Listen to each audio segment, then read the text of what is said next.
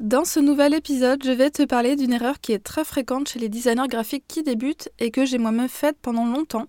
Donc l'objectif de cet épisode, c'est que je te dise euh, bah, quelle est cette erreur commune, mais surtout que je te donne mes conseils pour pouvoir l'éviter et y remédier.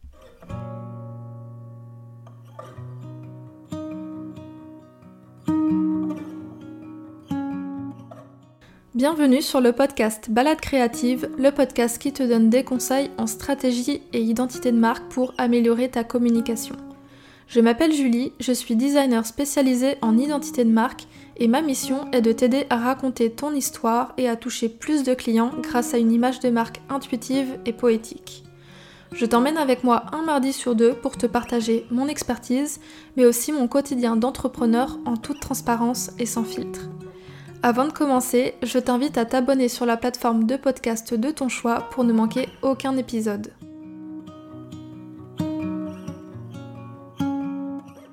Je suis ravie de vous retrouver pour un nouvel épisode de podcast, un épisode qui cette fois-ci s'adresse aux designers graphiques qui démarrent leur activité ou alors qui sont en activité depuis seulement quelques mois. Donc pour vous donner un peu de contexte avant de rentrer dans le vif du sujet, euh, j'échange régulièrement avec des designers sur Instagram et notamment des designers qui sont en activité, bah, comme je le disais, depuis quelques mois et qui commencent à avoir leurs premiers clients. Et bien souvent, les problématiques rencontrées sont plutôt communes. Euh, soit la collaboration avec le client ne se passe pas très bien, euh, le client négocie le devis, le client demande sans cesse de nouvelles modifications, le client demande des choses en plus que ce qui était prévu, le client guide la collaboration, etc. etc.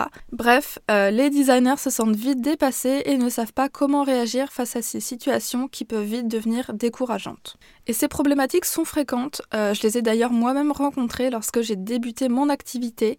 J'ai travaillé avec des clients qui cherchaient à négocier mes devis sous prétexte que j'étais recommandée par un de leurs amis. Euh, j'ai travaillé avec des clients qui m'ont fait faire plus de 20 allers-retours euh, sur un logo. Euh, j'ai aussi travaillé avec des clients qui me disaient comment faire mon travail. Bref, c'est pas un hasard du coup que beaucoup de graphistes débutants rencontrent ces problématiques. Et ça s'explique notamment par le fait qu'en tant que designer débutant, on n'ose pas prendre notre place d'expert. C'est aussi simple que ça. Quand on débute, on a du mal à se positionner en expert, à montrer son professionnalisme, à montrer bah, que c'est euh, nous qui guidons euh, la collaboration et pas le client. Sauf que bah, lorsqu'un client fait appel à un prestataire, bah, c'est parce qu'il a une problématique à résoudre ou un objectif à atteindre. Et le client attend donc que le prestataire l'accompagne pour répondre à ses besoins. Et le prestataire doit mettre en œuvre ses compétences et son expertise pour aider son client à passer d'un point A à un point B. Donc pour que ce soit plus parlant, je vais te donner un exemple très concret qui est souvent euh, cité. Lorsqu'un patient va voir son médecin, c'est généralement bah, s'il rencontre une problématique. Donc on va dire qu'il a euh, mal au genou. Et donc comment se passe la consultation? Bah, Tout simplement, le patient va expliquer son problème au médecin, le médecin va l'ausculter, va lui poser des questions et va lui proposer une solution adaptée à son problème. Mais si le patient allait voir le médecin en lui disant bah, j'ai mal au genou, j'ai besoin d'une ordonnance pour tel et tel médicament, je suis pas certaine que le médecin accepterait. Et en fait, c'est exactement pareil pour un designer et son client. Ce n'est pas au client de faire le diagnostic, c'est vraiment au designer de prendre sa place d'expert, de poser les bonnes questions au client pour bien comprendre sa problématique et pour ensuite lui proposer bah, des services qui correspondent à son problème. Et tout comme c'est au designer de poser bah, ses limites et de fixer un cadre pour que la collaboration se passe bien. Alors comment est-ce qu'on fait tout ça? Prendre sa place d'expert, ça passe par plein de choses différentes. Euh, ça va être par la manière dont tu accompagnes le client, de la prise de contact à l'acceptation du devis. Donc par exemple, euh, comment est-ce que ton prospect te contacte pour travailler avec toi? Euh, Comment est-ce que tu vas mener l'appel découverte avec ton potentiel client? Comment est-ce que tu vas structurer la proposition commerciale? Et comment est-ce que tu vas vendre ta prestation au travers de ton devis, etc. etc. Mais prendre sa place d'expert, c'est aussi euh, par la manière dont tu vas délimiter le projet. Donc par exemple, quelles sont les différentes étapes de ton accompagnement euh, combien est-ce que de modifications tu inclus dans tes prestations, euh, quand est-ce que le client doit te faire des retours, combien de temps est-ce qu'il a pour te faire des retours, qu'est-ce qui se passe en cas de retard, etc. etc. Et tous ces éléments-là sont super importants à travailler parce que c'est ce qui va faire que tu vas te positionner en expert, en professionnel, c'est aussi ce qui va faire que la collaboration bah, va bien se passer avec ton client parce que dès le départ, euh, ce sera très clair sur euh, les attentes mutuelles, sur comment euh, ça se passe de travailler avec toi, qu'est-ce que le client doit faire, qu'est-ce qui est inclus dans ta prestation, qu'est-ce qui ne l'est pas, combien est-ce qu'il a le droit de te demander de modifications, comment ça se passe en cas de retard.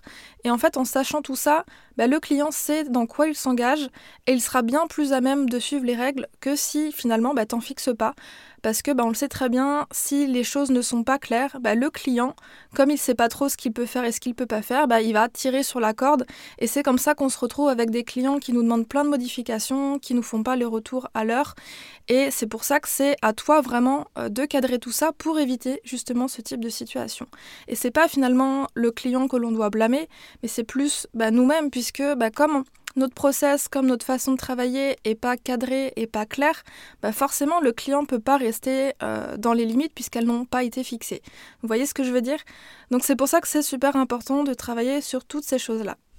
Pour t'aider à faire ça, je vais te donner quelques éléments concrets sur lesquels tu peux travailler pour justement pouvoir bien cadrer le projet, te positionner en expert et en professionnel. La première chose, ça va être de créer un formulaire de contact vers lequel tu vas renvoyer toutes les personnes qui vont vouloir travailler avec toi.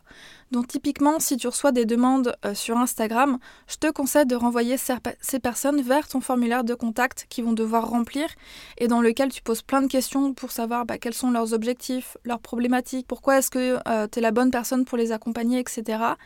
Et le fait d'avoir ce formulaire, ça va permettre déjà bah, de bien connaître euh, le client, en tout cas d'avoir une idée de ce que le client attend de toi, si tu peux répondre à ses objectifs, mais aussi de centraliser les demandes et pouvoir les filtrer pour avoir absolument tout au même endroit et euh, faciliter finalement euh, la réponse ensuite aux personnes.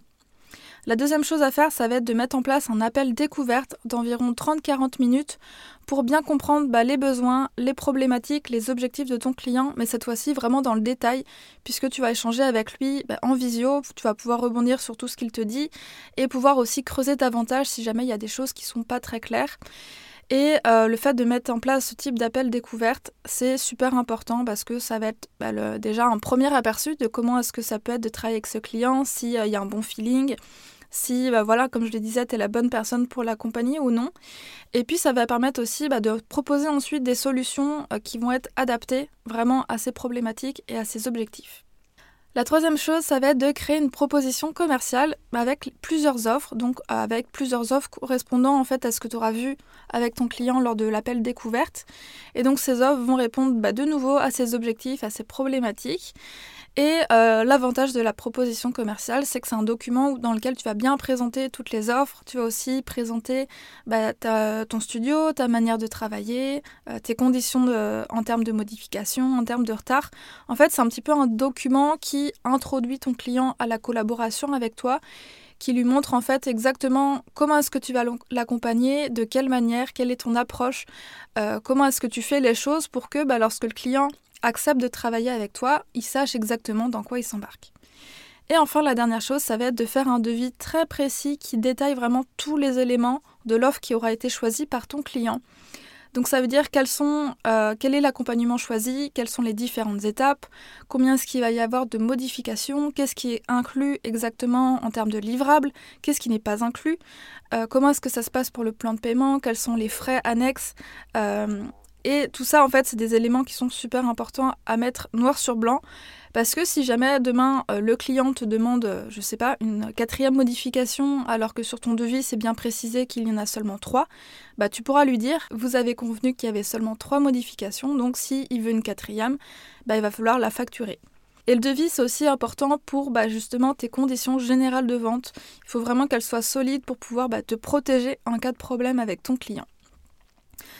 Donc pour récapituler vraiment très rapidement, euh, les quatre choses sur lesquelles tu peux travailler dès à présent pour pouvoir davantage te positionner en expert, en professionnel et pouvoir mieux cadrer le projet par la suite lorsque tu vas travailler avec ton client, ça va être de mettre en place un formulaire de contact dans lequel tu vas commencer à demander bah, quels sont les besoins, les objectifs, les problématiques de ton client pour savoir si le projet te convient ou non. Ensuite, mettre en place un appel découverte pour vraiment bien découvrir dans le détail quels sont les besoins, les problématiques de ton client pour voir si tu es la bonne personne pour l'accompagner et si les solutions euh, que tu lui proposes sont adaptées. Ensuite, ça va être créer une proposition commerciale dans laquelle tu vas vraiment synthétiser tout ce qui a été dit lors de l'appel découverte et en dire plus bah, sur toi, sur ton studio, ta manière de travailler, euh, tes conditions, etc. Et enfin, faire un devis extrêmement précis qui détaille absolument tous les éléments de la prestation choisie pour que ça soit super clair dès lors que vous commencez la collaboration. Et tous ces éléments-là, c'est euh, ce que j'apprends à mes élèves dans The Design Flow, donc le programme en ligne que j'ai créé et qui aide les designers graphiques à se positionner en expert et à bien collaborer avec leurs clients. Donc ces éléments-là, ça fait partie bah, du tout premier module, qui est un module consacré à ce fameux positionnement d'expert et qui est super important puisque c'est celui-là qui va établir les bases de la collaboration et de la relation avec ton client. Et plus vite, en fait, tu arriveras à prendre ta place d'expert en guidant le client et en délimitant précisément le projet. Plus vite, tu pourras ensuite travailler avec des clients bah, qui te payent à hauteur de ton travail et avec qui la collaboration est sereine et fluide. Donc The Design Flow euh, réouvre ses portes fin février. Euh, je t'invite dès à présent à rejoindre la liste d'attente si ce n'est pas déjà fait pour ne pas manquer les informations exclusives et être averti en avant-première. Donc le lien est disponible dans les notes du podcast ou sur mon site www.studioki.com, rubrique The Design Flow. Comme d'habitude, si tu as envie euh, d'échanger avec moi, si tu as des questions, n'hésite pas à me contacter euh, sur Instagram, je réponds absolument à tout le monde. Donc voilà, je suis super disponible, donc si tu as la moindre question par rapport à cet épisode, n'hésite pas. Et aussi, bah, si l'épisode t'a plu, euh, n'oublie pas de me mettre une note de 5 étoiles et de me laisser un petit avis, un petit commentaire si tu l'écoutes sur Apple Podcast. C'est vraiment le meilleur moyen bah, de m'aider et de soutenir le podcast gratuitement avec bah, tout le contenu que je délivre. Euh, je sais que je le répète souvent à la fin de chaque épisode, mais c'est vraiment super important parce que c'est ce qui va permettre de mettre le podcast en avant et de pouvoir toucher plus de monde, aider plus de monde. Donc vraiment, si tu as 5 minutes, euh, je t'invite grandement à faire ça. Je te souhaite une belle journée et je te dis à bientôt dans un prochain épisode.